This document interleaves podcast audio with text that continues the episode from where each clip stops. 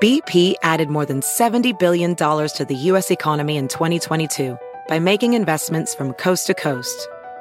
Investments like building charging hubs for fleets of electric buses in California and starting up new infrastructure in the Gulf of Mexico. It's and, not or. See what doing both means for energy nationwide at bp.com slash investing in America. With Capella University's FlexPath learning format, you can earn your degree online at your own pace and get support from people who care about your success.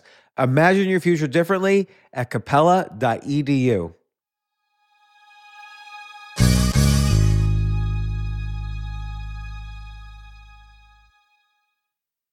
Today's show is brought to you by us, the Choose Yourself Network. One of the most common questions covered on that podcast and by our guests is about self publishing. James has written a lot on the topic and sold hundreds of thousands of books by leaving the traditional publishers behind.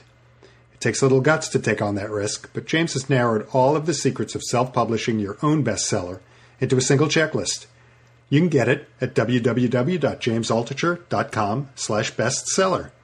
If you're thinking about writing or just want to publish your own ideas, it's a must read. Check it out today at jamesaltucher.com slash bestsellers and download your free guide. That's jamesaltucher.com backslash bestseller. B E S T S E L L E R. Thanks for listening, and now here's today's show. This isn't your average business podcast, and he's not your average host. This is the James Altucher Show on the Stansberry Radio Network.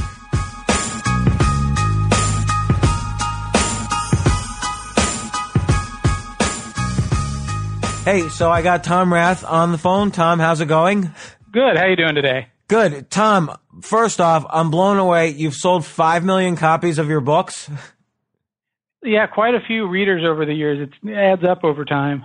And your latest one is Are You Fully Charged, which I, I think is just excellent. And, and we were talking really briefly before the podcast. I said I was, for me, almost surprised how inspirational it was. Like I was afraid it was going to be kind of a bland business advice book, but you're a great storyteller. The advice is great. Uh, I feel it overlaps a lot with, with stuff I've said on my podcast before. And, uh, I also thought, uh, unlike me, you actually had the statistics to really back up many of the things you say. Yeah, you know, it's interesting. There's a lot of great research out there that just kind of needs to come to the surface in a way that people can apply it. And I'm, I like you, I think I read a lot of books out there, especially in the business field. And even though I've written several books and read so many books, it's still hard for me to just make sense out of all that and figure out what are practical things I can do in my day to day life. So when I was working on Are You Fully Charged, I really sat down and said, what are the things that we can all try and keep in mind on a day to day basis that might help us to do something that makes a difference for another person or picks us up a little bit throughout the day in particular. And this is, I mean, just, just to go over, like, you've also written StrengthsFinder 2.0, which, I mean, the last time I checked, StrengthsFinder 2.0 was number one on the Wall Street Journal bestseller list, even though it's been two years since it's been written. And Are You Fully Charged was also on the bestseller list. And you've written, you know, books on, on well-being, I don't know. You've you've written like how many books altogether? Um, I've done this. I think this is the seventh book, kind of in the business and well-being genre, and then we've also done a couple of kids books on around how full is your bucket, and most recently a kids version of Eat, Move, Sleep. Yeah, I enjoyed the uh, Eat, Move, Sleep book as well. So uh, I have a bunch of questions because I'm I'm always interested in topics of mastery. And, you know, a lot of people write to me and I'm sure you get the same types of emails. You know, how do I find my passion in life or how do I find more happiness at work? And, you know, I'm also interested in just, uh, how do people find meaning when they're bogged down by so many kind of responsibilities and stresses and, and pressures in their life. But first I want to ask you, like every, every superhero has their, their secret origin story. And, you know, this is where I think your, your storytelling kicked in and kind of gave meaning, you know, wrapped around your book. But you have a pretty intense story. Like, uh, can you tell us a little bit, if you don't mind, about kind of when you, you know, you, you also have you dealing with issues with cancer and health issues. And can you tell us a little about that? Yeah, the the kind of short version of the story is that when I was I'm uh, I'm 39 now, and when I was uh, 16 years old, I uh, was outside playing basketball and realized I had real vision problems in my left side, and that turned out to be several large tumors growing on my left eye. And by the time I was 17, I'd lost all vision in my uh, on my left side and my left eye permanently. And doctor said, "Well, that's not the worst of the news." And they told me it was likely that I had a very rare genetic mutation that essentially it just shuts off the body's most powerful tumor suppressor gene. And so as a product of that, they told me that there was more than a 50% chance that I would have cancer in my kidneys and my pancreas and my spine and brain oh and adrenal glands, all these areas over the next 10, 20 years, however long I might live. And so, you know, as as the doctors predicted, and I mean, this was in the early days of genetic testing, but it was still really accurate. Um, I currently do have and am battling cancer in my pancreas and my kidneys and my spine and a few other areas.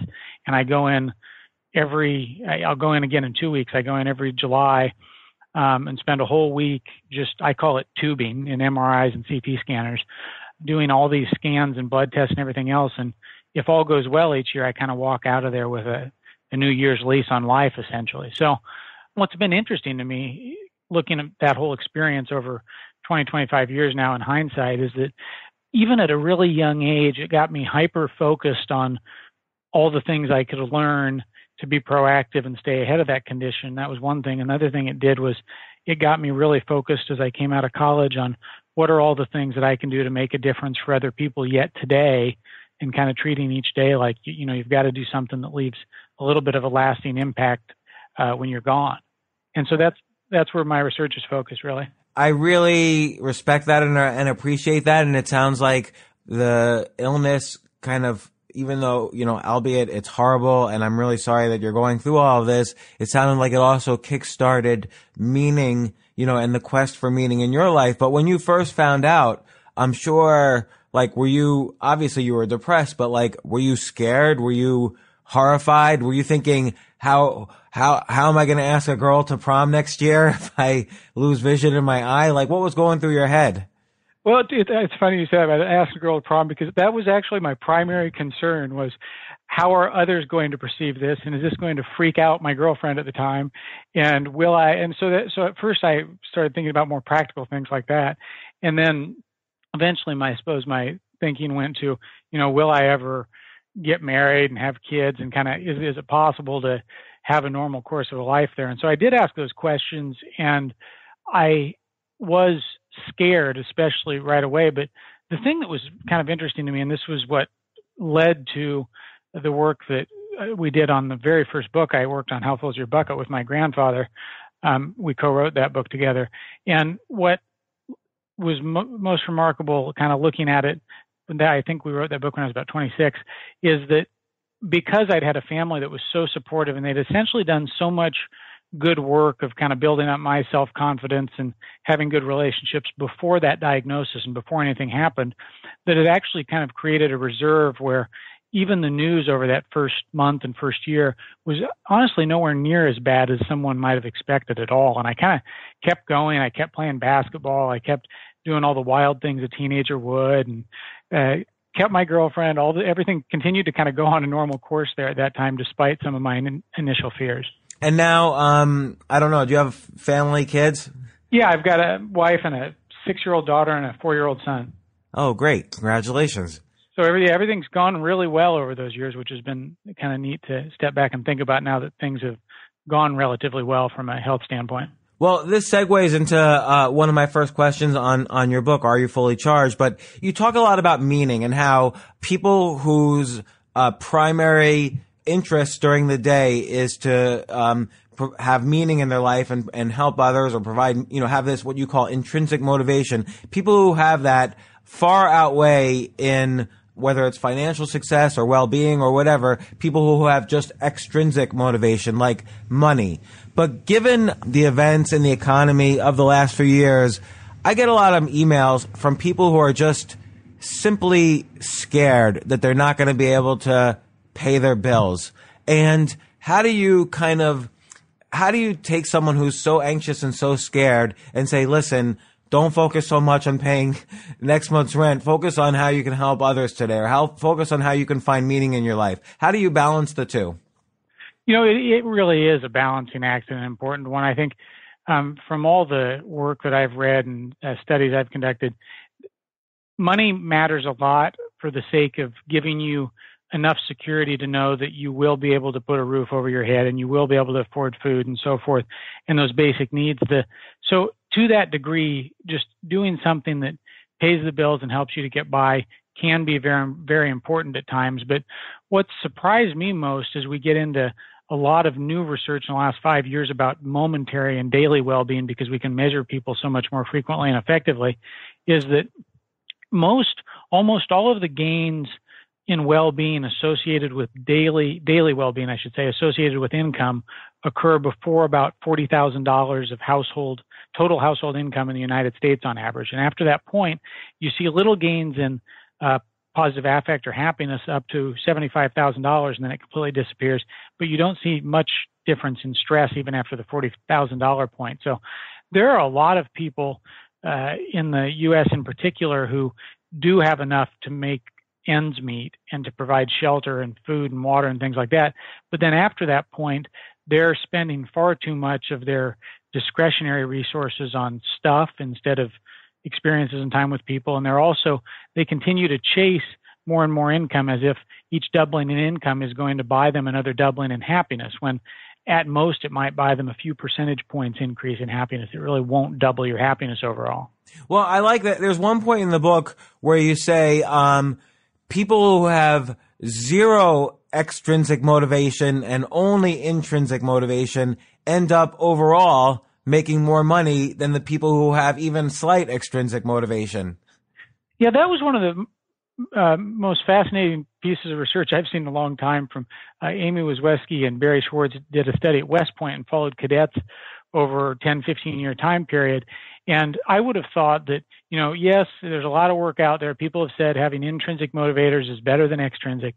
So, but what was fascinating is that having having any extrinsic at all actually degraded the real value of the intrinsic motivation. So it's better to just have kind of internal motivators instead of allowing the uh, allure of a doubling or tripling of salary or what people think externally to shape what you do so much. I that's one of the things I've seen in a lot of the uh, pieces that you've published and written about over the last years, where if you can really take time to focus on the things that are the most meaningful you for you instead of spending 99% of your day just kind of responding to external demands and stimuli that's that meaning really is created on a day-to-day basis and it requires some focus on the things that do matter. Meaning, the other thing that I learned about meaning in working on this book is that, you know, it sounded like such a grand word at first, like purpose or mission, but really the meaningful work that makes a difference isn't something that descends from the heavens on a sunny day or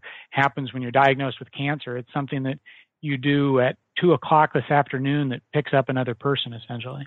Yeah, you mentioned actually at one point better than having like one big meaning or goal like I'm gonna cure the world of poverty. You know, if you kind of celebrate meaning, you know, even small little things throughout the day, that has a much more positive effect on your on your well being. Like what's what's an example of that? Yeah, an example of that is, you know, there's something about not only do we have to do work that we sometimes perceive as meaningful, but we've got to find ways to connect the dots with being able to see that what we do hour by hour creates meaning for another person. So something as simple as if your job is to prepare food in a restaurant, if you can see the people who are consuming the food and eating the food and benefiting from your work, you make better food, it's more nutritious, and people are more satisfied with their experience. And you, see things like this in call centers where when people dialing out to request funds for scholarships, uh, have a scholarship recipient come in and talk to them, or they receive a letter from an actual scholarship recipient, they raise more money and they do better work. And you know, something even as serious as you take radiologists who are reading scans of people who might have cancer all day, and you'd think they could connect what they're doing with meaning. But when researchers simply put a photo of a patient and append it to the record, it drastically improves their diagnostic accuracy by about 46%. So we've got to find ways to do that throughout the day. It's really fascinating because ultimately we're, we're from two million years ago, we're tribal mammals. So if someone's just sitting in a room looking at these weird radiology x-rays, uh, as opposed to connecting it to another, uh, mammal in the tribe, it, it, makes sense that that would give them a lot more um, kind of motivation to do a good job. Yeah, and it's you know it's it's too bad. I when I studied when I look at this just at a broad perspective, we've essentially kind of engineered and sterilized so much of the work that we do in a business context that we try and extract the emotions in order to systematize it so there's no error. And we, we've kind of got to bring that back into the work that we do. Well, you talk about how that essentially began in the Industrial Revolution, where literally we became, you know, the average worker uh, became cogs in a machine, and we were just expected to do the same thing all day long, every day. And and gradually, what we've been seeing in this ongoing revolution is that as technology develops, it replaces the the cogs in the machine, and it kind of forces us even more. I think we're kind of at a critical time where people really do have to focus on finding additional meaning in their lives or else they're going to be stuck. They're going to be replaced by technology. Right. That's where I think that you're there there is kind of a moment coming together here where people entering the workforce today, they do want to do something that adds a positive benefit to society. Frankly, they don't want to work for a tobacco company today. And so that's where there's th- that dynamics coming forward, but then you have organizations who are starting to automate things. And so, I mean, one of two things can happen, and I both will to a degree, but it should change the workforce pretty profoundly over the next 25 years. Um, one is that organizations will realize that they need to also show people that their lives are better because they're a part of that organization instead of just the organization extracting as much as they can from the person between nine and five. So some organizations will be able to do that, and I've started to see it. It will give them a competitive advantage as employers, and people will see that their lives are better because they're a part of that company. The other end of the continuum is when organizations fail to do that, we'll just have more and more people who are uh, working as free agents and contract workers because the relationship between them and an organization has not been able to work. I, I, think ultimately that is what's going to happen. I think kind of over, overlapping with capitalism the past 100 or 200 years has been what I call corporatism, where we kind of misassociate uh, capitalism with working for the big corporation when that's getting disconnected. And I'm gonna, I'm gonna get to that in a, in a little bit, but I want to talk first about, you know, again, this, you know, meaning versus kind of that need for, for job safety and job security, uh, that people mistakenly think they need. And I look at my daughter, so I have a 16 year old and a 13 year old, and they kind of are trained by, uh, you know, whether it's society or their friends or guidance counselors or whatever, to think that what they've got to focus on are job skills first. And, and they don't even address meaning in, in school. So how, how would you teach your kids that meaning is important? Well, you know, at a, at a basic level with pretty young kids now, I've, I've taken an approach, and my, my, my wife does an even better job of it, of kind of orienting their days and their efforts about what did they do to help another student at school or help a friend on the playground. And it, it's kind of that, I think, other orientation versus um, self and kind of uh, achievement and financial motivation that starts to work its way in there pretty quickly that we, we've tried to buffer around to any degree where it's i think there probably needs to be more conversation in uh, high schools. And I've, I've started to see this in colleges in pockets where there's a much deeper focus on how can you do things that really make a difference and have that external contribution. And um, how can you essentially build your life around your natural talents and who you are and how you can make the greatest difference over time, whether that's for a family, for a organization, or for a community, or for the broader world in some cases. You know, part part of what you said earlier though reminds me of it, it, it's not that easy. Like it's almost like a mindfulness practice. Like when you were talking about the food service workers, I could imagine some food service worker listening to this and saying, you know, my customers are disgusting. They treat me rudely. They don't tip. They talk back to me. You know, it becomes a practice to sort of switch that inner dialogue to say, oh, I'm getting to feed people and, you know, other, you know, other things that are helpful in the world. Like you kind of have to sort of reverse that internal conversation that we have all day long.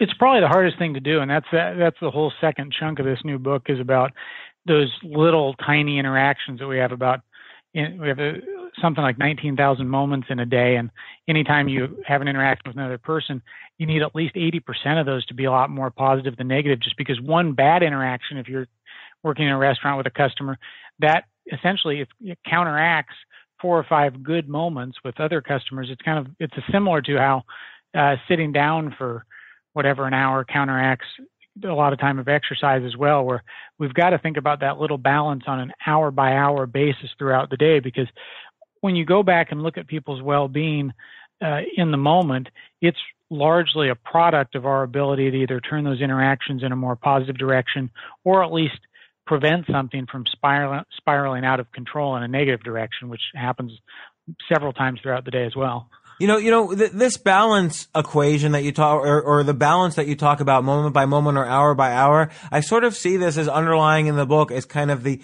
the secret technique of the book. Like several times you refer to, like, like in, in any given moment, we have lots of things happening to us and some of them are negative and some of them are positive. And you basically suggest or kind of intimate that, um, get yourself into situations where the positive outweighs the negative. So yes, you might not like some aspects of your job, but can you find ways to have um, the positive outweigh the negative by improving your relationships with colleagues? Or even on food, when you talk about food, like, okay, I have a plate of food in front of me. Some of it's good for me, some of it's bad for me, but try to make it net net more good for me than bad for me. And you, it's a very balanced way of looking at all these different things as opposed to being strict, like, no, only eat kale. Right. Yeah. I've I've seen so. I mean, diet's a great example where you know there's there's I mean there's so many opinions on that. I it was it was interesting for me as a business writer to write a book, Eat Move Sleep, that was all about health because I I mean you think people have their own opinions in distinct ways on business topics with health. It's everyone has their own diet, um, but what I learned in that process is there are some real commonalities where I mean nobody's telling you you need to go inhale more sugar today and nobody's telling you you need fewer green vegetables and nobody's telling you that you should add a lot of fried foods to your diet tomorrow. And so if you just look using the common sense things and say, okay, can I make this meal overall more of a net positive instead of a net negative? It's it's kind of a good way to go through and think about things that end up with the total of a day where you did more good things than bad things for your health and you know, like you mentioned, interactions play out in that same manner where, you know, even if some, I, I see this all the time. I talk about this in the book where because I'm, I'm blind in my uh, left eye, but I have a really good prosthetic so people don't know. And so when I'm in coffee shops or tight quarters, I bump into people all the time. And I just, I know it's going to happen when I'm in a crowded area because I can't see past my nose. And it's, I've learned over the years that uh, I've kind of got my script down, which is a real positive apologetic response. But what's fascinating to me is to watch other people who are going through days with such variability. And I mean, maybe uh, 20% of the time, someone will be real angry and real hostile and real upset about it. And what I can see through this lens is that I always, I even when that occurs, I get the opportunity to continue to be more apologetic and try to turn that person around. And the last thing I would ever want to do is to raise the ante of hostility and make things even worse for someone who might be having a really rough day for a lot of reasons that aren't connected to me at all. So that kind of that helps me to see it in the moment. You know, not not to make light of it, but have you ever considered an eye patch? Because that might be kind of cool, actually. it, yeah, I have considered that, and it would be it would be kind of cool. It would also be a nice disclaimer in some of those settings. Yeah, exactly. People will say, "Oh my God, this guy." I, right. They'll feel bad. Make them feel bad. There you go. um, so I'm really interested in the question of, of mastery and, and, and the role talent plays in it. And it's funny. I read your book, uh, StrengthsFinder 2.0 side by side while I was reading the book, uh, Bounce by Matthew Syed. Have you ever read that book? No, I haven't yet. Okay, so he was like a champion um, ping pong player in the UK, and he kind of determined that he it was just luck. Like it just happened to be that on his street uh, there was a great coach. There were other great ping pong players, and it put him in a school district where there was an emphasis on ping pong. And if he um, lived one block over, he wouldn't have been in that school district. And so consequently, he was able to put in the 10,000 hours because there was this emphasis and he became a world class table tennis player. And you, uh, it's almost contradiction to what you say, um, where you say, okay, you have a direct quote. There is something you can do better than anyone else in the world, implying I, James Altucher, have some strength that I should focus on that I, that that will be better than anybody else in the world. That is my talent that I can be the, the best at. Uh, where where where do you fall on this? You know, despite this quote.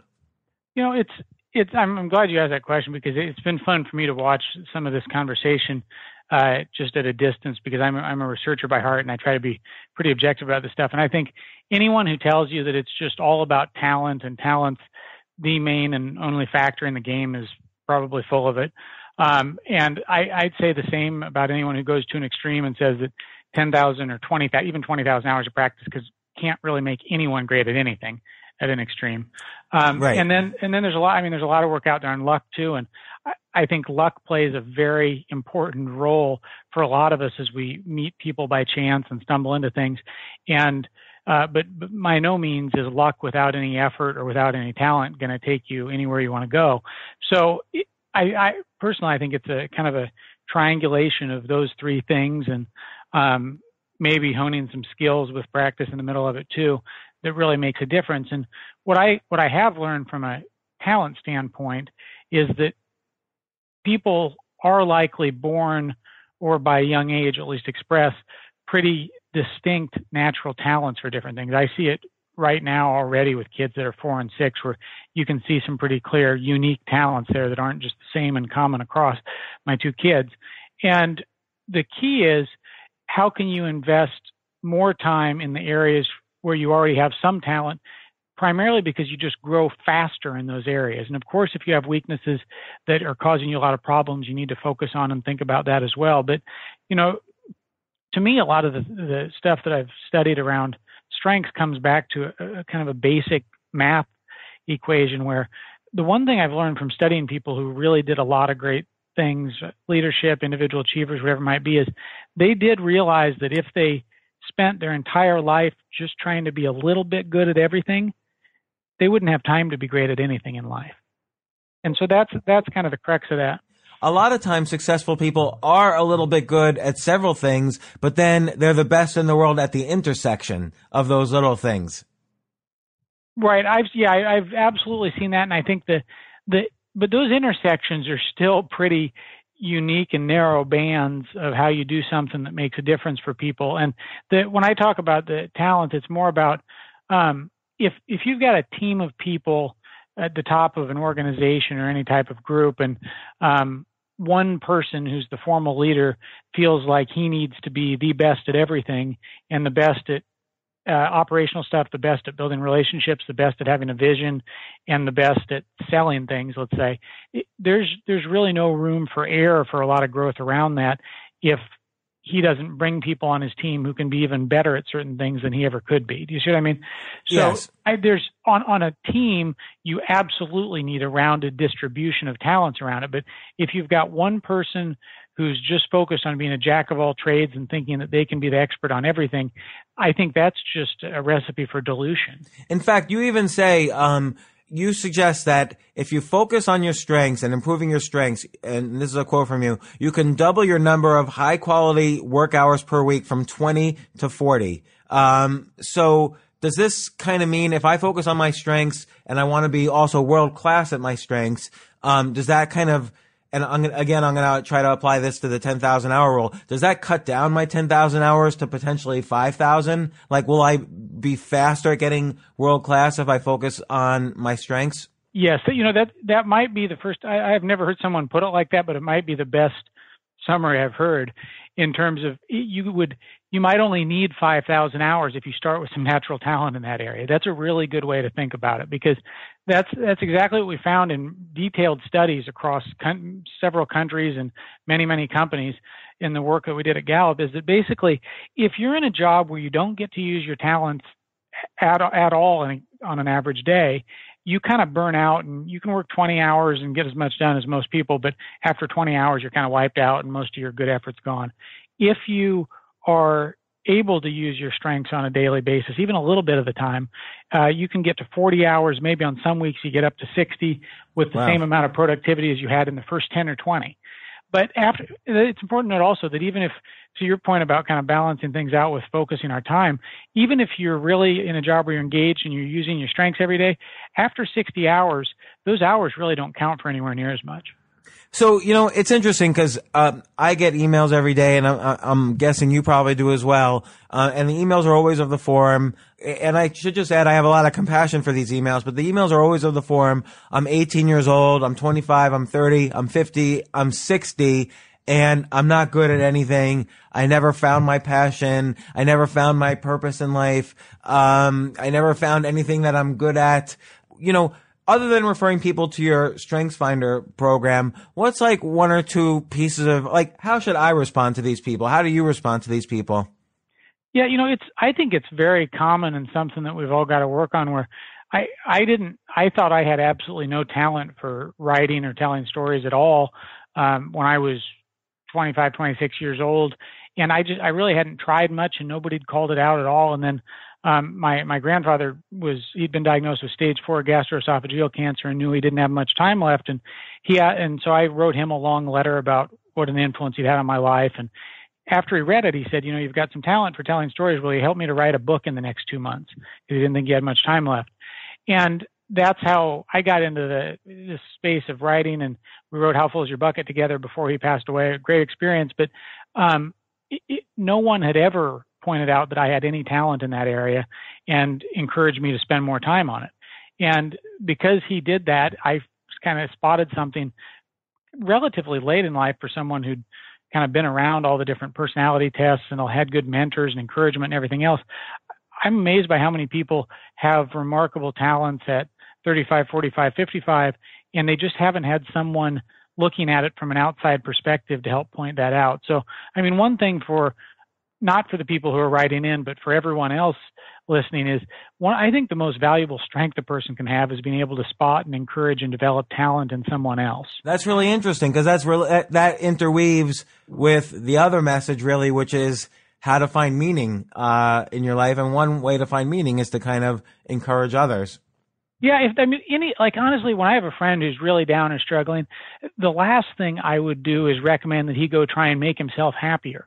Um, I think the, fir- the first thing I'd tell them start with would be to go do some kind things for other people and see if that gives you some ideas and gets you started, knowing that behind the scenes, doing those things that pick up other people is probably the fastest way to get him going and in a better place as well. So, and I think the same thing applies to talents, where if you start noticing more in other people, one more that'll come back around in turn, and you might also pick up on some things that you've been good at. The the more direct answer, though, for someone who's personally struggling with that is to just reflect on the last few years or maybe over a decade and say, what are the areas where when you were doing something, even for a brief period of time, you kind of lost track of time. It seemed more effortless. It's kind of that state of flow that Mihaly Csikszentmihalyi talks about, where you you felt like you were in a zone there. And if you can identify even a few areas where you really felt like you were in a good place, even if you weren't getting paid to do whatever that was, that might give you some clues to what your natural talents are. The other obvious one is to just ask a few of your closest friends or family members what they've seen because those external observations and your recollection can be as valuable as uh, going through a formal assessment and so forth. So, so this leads me to, to two questions actually. So, uh, you know, again, you, you, you talk a lot about encouraging and energizing others. But but often when I think that, I, I don't want people to think uh, when like my friends that I'm just trying to be kind of motivational to them. I want to really help them. So how can I? So, so, so maybe you're suggesting a good, authentic way to help them is in this questioning and listening process. Like, hey, what are the, what are things in the past 10 years where you felt um, you've had this flow because then it doesn't seem like I'm trying to force my own opinions or happiness on them. Yeah, I, I mean, I've, I've struggled with that myself because I'm really introverted in social groups, and the last person who's going to be preachy or motivational about anything with friends or family in person. Um, and so, I think the the thing that we all can do is to ask some good questions, and then to just very carefully make sure we keep our mouths shut and listen and listen and listen and try and find some threads that might be helpful for other people. That's, I mean, that's one thing I've spent a lot more time doing and frankly enjoy more than some of the other things that I do is uh, asking good questions of uh, friends and colleagues and other authors I've been talking to about uh, what they're thinking about for the future, and then just try and listen for 30 minutes or an hour, and then spend some time thinking about are there some connections I can help them to make over time that might make a difference. You know, and and the other question it brings to mind is uh, you mentioned asking what in the past 10 years kind of put you into this state of flow, but I often find that people who are you know, they kind of grew up, they, they did what you call the default, like maybe their parents wanted them to be lawyers or doctors, so they became lawyers and doctors. And then later in life, they kind of get back to what truly gives them um, some pleasure or some meaning. And often it's related to what they were doing, what they, what made them happy when they were the ages of, let's call it eight to 18 so so rather than the prior 10 years i find those 10 years to be real cr- critical before the years of responsibility you know before the years where they had to like you know work for a living. And did you find that for yourself? Like was there any time from 8 to 18 where you would write stories or you would write letters or or anything like that? Yes. And and i think that's you know going way back to the very earliest research before um, we, we, one of the first books we worked on at Gallup back in the late 90s was a program called Strengths Quest that was for kids in college. And when we targeted everything and built the whole program for students in this fresh in their freshman year, and we've since had millions of kids go through it as part of the kind of their freshman experience course. And if you were to ask me what when is the best time to be asking some of those broad exploratory questions about what are your natural talents? How can you put more practice and time and investment into that? How can you be effective at building relationships based on your personality and everything else? How can you get involved in more groups that connect to your meaning and mission and so forth? I think those are the critical times to do it, whether it's leaving high school, the very outset of college, because you're right that after that, th- there's so many societal and achievement oriented economic expectations that get baked in there and make it difficult to come back until we're probably too comfortable and financially secure much later on in life. You know, what do you think of the whole college experience now for kids? Like, like, you know, people basically assume they have, they, they can only get a job with meaning or a job that makes use of their skills if they go to college and get into all this debt. Like, do you think that world is changing right now? I do. I've seen some really good research just in the last year from uh, Gallup and others about how the where you go to school matters far less than anybody would have thought when it comes to your well-being 10 or 20 years later. So it, I, I think we've the better question that we need to help students look at early on in college before they're desperate for a job and have already graduated is um, how can you map out a career that's pretty sustainable financially, obviously, but also to give equal weight to your eventual well-being when you're 30 and 40 and 50, not just the first year salary statistic you see in the U.S. News magazine or whatever.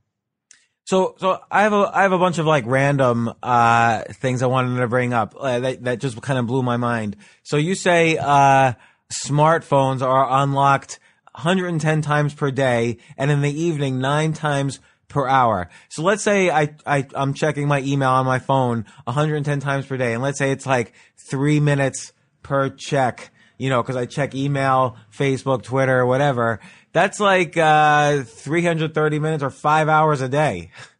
That's, and that is about when you ask people in aggregate, that's about what we average. So I think that's honestly one of the greatest challenges that we all face with um, just the proliferation of notifications in particular, not only on our that smartphone number of 115 doesn't count all the stuff coming in on your desktop and on your phone at home or any other devices that you have. So, and there are probably 200 things leaping for our attention in a given day. And obviously, I mean, there are some things that do need to reach us if it's an emergency. But what I've challenged myself to try and do is to I went back very deliberately and asked myself if I was having a very important conversation with a colleague about their future and their career, what absolutely has to break in in the middle of that conversation? Or if I'm reading a book to my daughter at night, what absolutely has to break into that because it's such an emergency.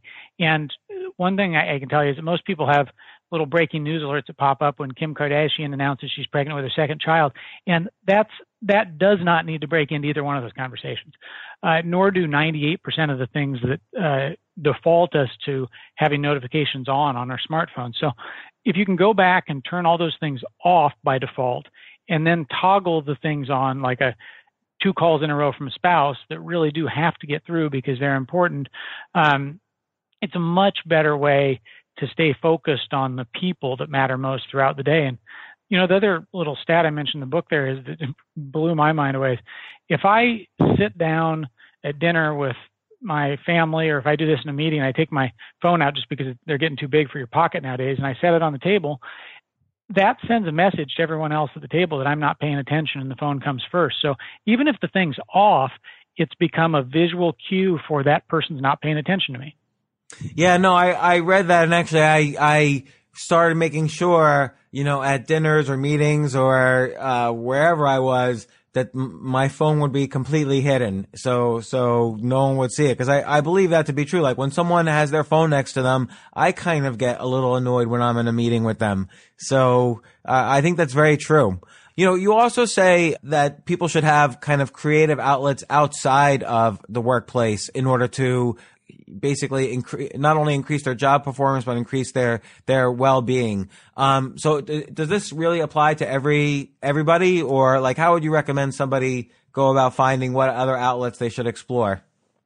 You know, it, do, it doesn't apply to everyone. There, there are uh, there's a good chunk of people, maybe I don't know if it's, I'd guess in the 30% range in the U.S., for example, who get to do things that fulfill that need very clearly during their work and they get paid for it. And that's awesome. And that's where everybody should be in an ideal world. The, the reason I added some of that to the book is because for most people in, in most of the countries where I've studied data on this topic, the experience of work is nowhere near the place where it needs to be in terms of meeting their needs for doing things that serve a broader mission or give them energy because they get to spend time outdoors with friends or family members and the like. So, my most simple recommendation on that is just that people find some way to do something that builds on their talents and interests and the things they really like doing, even if it's for a sliver of time, five minutes, 15 minutes, 30 minutes every single day. And so if you can infuse a little bit into your day, you know, the, the thing that got a lot of the research off the ground, a question that Gallup's asked of 25 million people on strengths, it's not about using your strengths all the time. The question they ask people is, I have the opportunity to do what I do best every day. And implicit in that is just that you need to spend a little bit of time in those areas each day. I mean, all of us are going to have to do tons of stuff in a given day that is not the best use of our time or talents and it's exhausting. But if we can find some little break there, it makes a difference. So, so, so two things there. One is on those moments when we're not doing the things that we most enjoy in life, it, seems like your suggestion, and this is kind of the strengths is one sort of theme and meaning is another theme in, in your books. But it seems like when I'm doing the things that I don't necessarily fully enjoy, I should still try to find those small moments of meaning. And you, and you refer to frequency versus intensity. So even if it's a small moment, I should always practice this mindfulness of finding meaning in the things even that I don't enjoy. Yeah, and trying to see how it adds up to something that really does serve a purpose because um, I mean, if I'm filling out a, an expense report, it's not the most enjoyable moment of a day for me, but it's because I went and did something and spent some time with a group that really did make a difference. And so it's, it's a more distant leap, but it's feeding into something for a purpose there. And if there are things you're doing that you really don't think have any clear purpose or extension that makes a difference for anybody else, then those are the things you, it's good to challenge if you can in a in a work setting or any other personal setting about should you really be doing that on a recurring basis at least? You know um, one one thing that you bring up which is related to this is the concept of initiating versus responding. So in, in every action we do we either initiated the action or we're responding to something else and so that's what's triggered our our actions. And how do you, how do you in general become more of an initiator? You know it's the what's interesting is not only it's so easy. There's with all the stuff we were talking about that's flying at us in a given day. it's extraordinarily easy to just spend your whole day doing nothing other than responding to external requests. That's kind of the new norm. Right. And so that's, I think that's one of the biggest challenges from a productivity. And it's, as an interesting aside, there's been some academic research that's also enjoyable. So if you just sit back and respond to what other people day, it's kind of fun. Um, so the, the challenge is when I go back and I've interviewed people about the things they've done that they really feel good about and proud of and they feel like they made a difference and it was it had it was meaningful work it's usually things that they initiate. And i don't mean initiating a whole new book or a big new project. It could be that but in most cases it's initiating a conversation with another person. If you walk down the hallway at work and ask someone about a meaningful event for their kids that happened over the weekend or something I, i'd consider that initiating a dialogue that really made a difference for another person. And so we've, at a minimum, we've got to step back a few times a day and initiate little things that we know kind of plant seeds for growth of whether it's people or products or ideas or writing in the future. So let's talk about productivity for a second. So let's say I have these strengths, like there's something I'm particularly good at. Let's say, I don't, I don't know, whatever it is. And let's say I wake up at 6 a.m. What hour after 6 a.m is my brain most likely to be the strongest at my strengths? And I don't know if you've done any research on this. I've seen other academic research on this. Some of the work I've seen on it, I mean, there, there are kind of patterns of fluctuations of things like energy and cortisol that are more common across people with spikes in the morning and so forth.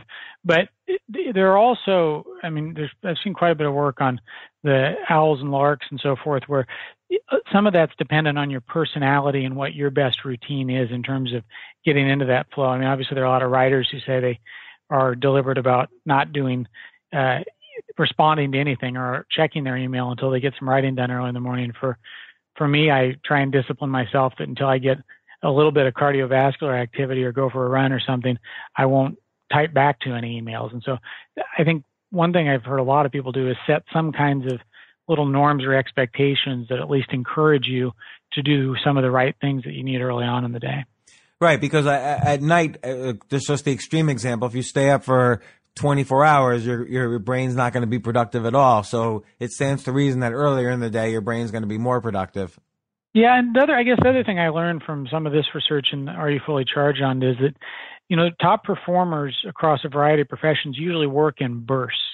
So they'll work in a burst of 20 minutes and then take two or three minutes and walk around, do something different. In most cases, on average, they work about, I think it's 47 minutes in a burst and then take 12 or 15 minutes off and refresh their brain and get a little activity and move around. So I think we do need to think about our days in kind of more rhythmic cycles of productivity because if you just stare at a screen for three hours in a row, I mean, it's, it's obviously all the electrical activity in your legs shut off and cholesterol goes up, your metabolism goes down by 90% after 20 minutes.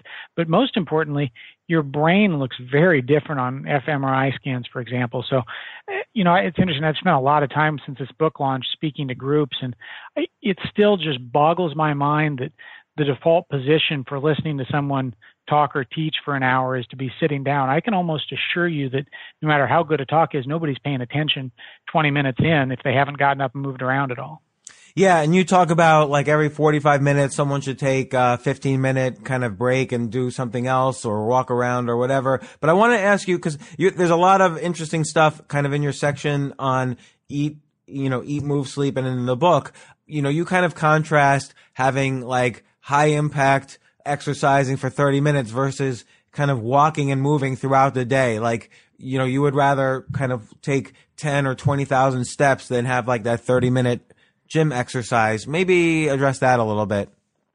Yeah, you know, I over the last prior to I mean recent years there's been more conversation about sitting being such a problem and needing more activity throughout the day, but before that most of the messaging from um, government agencies, nonprofit groups, schools, everything was, you know, you got to get 30 minutes of cardiovascular activity five or six days a week. And when I look back at that, I honestly wonder if that did a little bit more harm than good in some cases because 30 minutes of real high cardio activity, intense cardio activity, five, six days a week, that's an intimidating bar for 90% of us. I'm in that camp. Me too. Um, and so to, so that that's so intimidating that we just kind of throw in the towel and say, screw it, we're just going to sit around and not do anything. Um, and in contrast, what I've learned from recent research is that even if you are out running for an hour a day, seven days a week or whatever, that does not offset going into an office and being in a chair for nine or 10 hours a day, which is where I was before I started uh, tracking this stuff with a Fitbit five years ago or so. And that I think that's a bigger challenge if you just look at kind of global health data, especially here in the US. I would argue that people should first start by minimizing their completely sedentary and still time in a chair and try and break that up throughout the day in a variety of ways before they even worry about the intense cardiovascular activity, which I'd say is a secondary priority from an activity standpoint. You know, I have I have an idea for you. You should write um, weakness finder. There you go. because I think often the biggest challenge I don't know about many people, but I have is identifying my weaknesses. Like I kind of have a vague idea what I'm good at and strong at or what I like to be strong at, but it's hard for sometimes, you know, people smoke a lot of their own crack. So, uh, it's hard for people to kind of recognize what they're weak at. Like, for instance, you know, nine out of 10 people will say they're above average at driving or nine out of 10 people say, will say they're, they're, uh, an above average judge of people, which is impossible. But, uh, you know, I think people in general don't, you know, overinflate their own skills. Absolutely. Yeah, that's, you know, that I, we, when we were working on a book on leadership a few years ago, we asked people if they thought they were good leaders, and 97% said they were at or above average leaders. And any one of us who's worked for someone else knows that's not true. Right. Um, so you, we do have that inflation. It's why, a quick aside, with when we were first designing StrengthsFinder many years ago, we were careful to ask some quirky questions that pulled people from one side to the other because we knew as kind of researchers and test makers that if you allow people to uh, have something where it's clearly socially desirable, they'll just pick the desirable option almost every time. So you kind of have to challenge people to pull at different pairs in order to make things like that work. So I, I do agree that when even, and that's more about your kind of natural personality type talents, but I think when you talk about kind of a, a, weakness finder would be appealing to me in terms of finding things about weaknesses in my daily routine and some of the functional things I'm doing on an ongoing basis that hamper my energy. It's it's interesting where um, you know everybody talks about Steve Jobs quotes and quotes from the Isaacson book and all that stuff, but the thing that stuck out for me was you know he didn't obviously wasn't some super fit health conscious guy, but um, when he, Walter Isaacson asked him you know, why do you always make people go for walks around your neighborhood? And he's like, oh, I just think better when I walk. And something as simple as that is a much better motivator for people like me and a lot of others to say, you know, I need to move around a little bit just so my mind's not so bogged down at three o'clock in the afternoon. Yeah, and I, I guess for me too, like I'm probably a little bit more sedentary than than you recommend in your book. Uh, I tend to be shy in group settings as well. Like there's various things on weekend that I can either avoid, you know, so I can avoid being sedentary, or I could get better at. Like I can learn how to um maybe provide more meaning in a group. And and a lot and and these two things I just said are motivated not by identifying my strengths, but by identifying uh my weaknesses. So I, th- I think there's some value there. Yeah, and I think that the it's important to note on the strengths the, the strengths conversation that that is really we've tried to narrow down to just kind of traces of human talent and personality that are less malleable over time um, from a just sheer personality assessment standpoint. But I think figuring out weaknesses in terms of different things you can do around your routine and around your day and around specific functions and things that you can fix with a lot of practice. It is very important to pay attention to weaknesses in that regard. And I think one of the things that's bugged me over the years a little bit is when people say, well, the StrengthsFinder stuff tells you to just focus on your strengths and ignore your weaknesses. And I, I mean, I think ignoring your weaknesses is a, is about as dangerous as uh, ignoring your strengths. Yeah. So, so I want to um, close this with a, a, quote from the book. Uh, you say the best use of an hour is to invest it in something that will continue to grow. And I think uh, we've made very good use of this of this hour and hopefully it's something people will listen to and grow from. Like I, I can tell you, I've certainly grown from from reading your books, and I really appreciate that that you wrote them. Thank you so much. It's been a pleasure following your work and talking to you today. And so, so the book is Are You Fully Charged? The three keys to energizing your work and life. We didn't actually even list the three keys. Uh, do you want to list the three keys just so people know? Yeah, the three keys are uh, meaningful work each day, having far more positive than negative interactions, and ensuring you have enough energy each day to make a difference for other people. And and I really like the non-extreme form of that. Like again, it's this balance. Like we're going to have some interactions with people that are negative, but just have more positive than negative is actually will make an incredible benefit on on like well well-being and energizing your work. So so again, I like that uh, approach very much. Thank you. Appreciate it. All right, well th- thank you very much Tom and and uh, good luck with this book and and the next one. Thank you. Take care. Hope you have a good one. You, bye, Tom. Bye. For more from James, check out the James Altucher Show on the Stansberry Radio Network at stansberryradio.com and get yourself on the free insiders list today.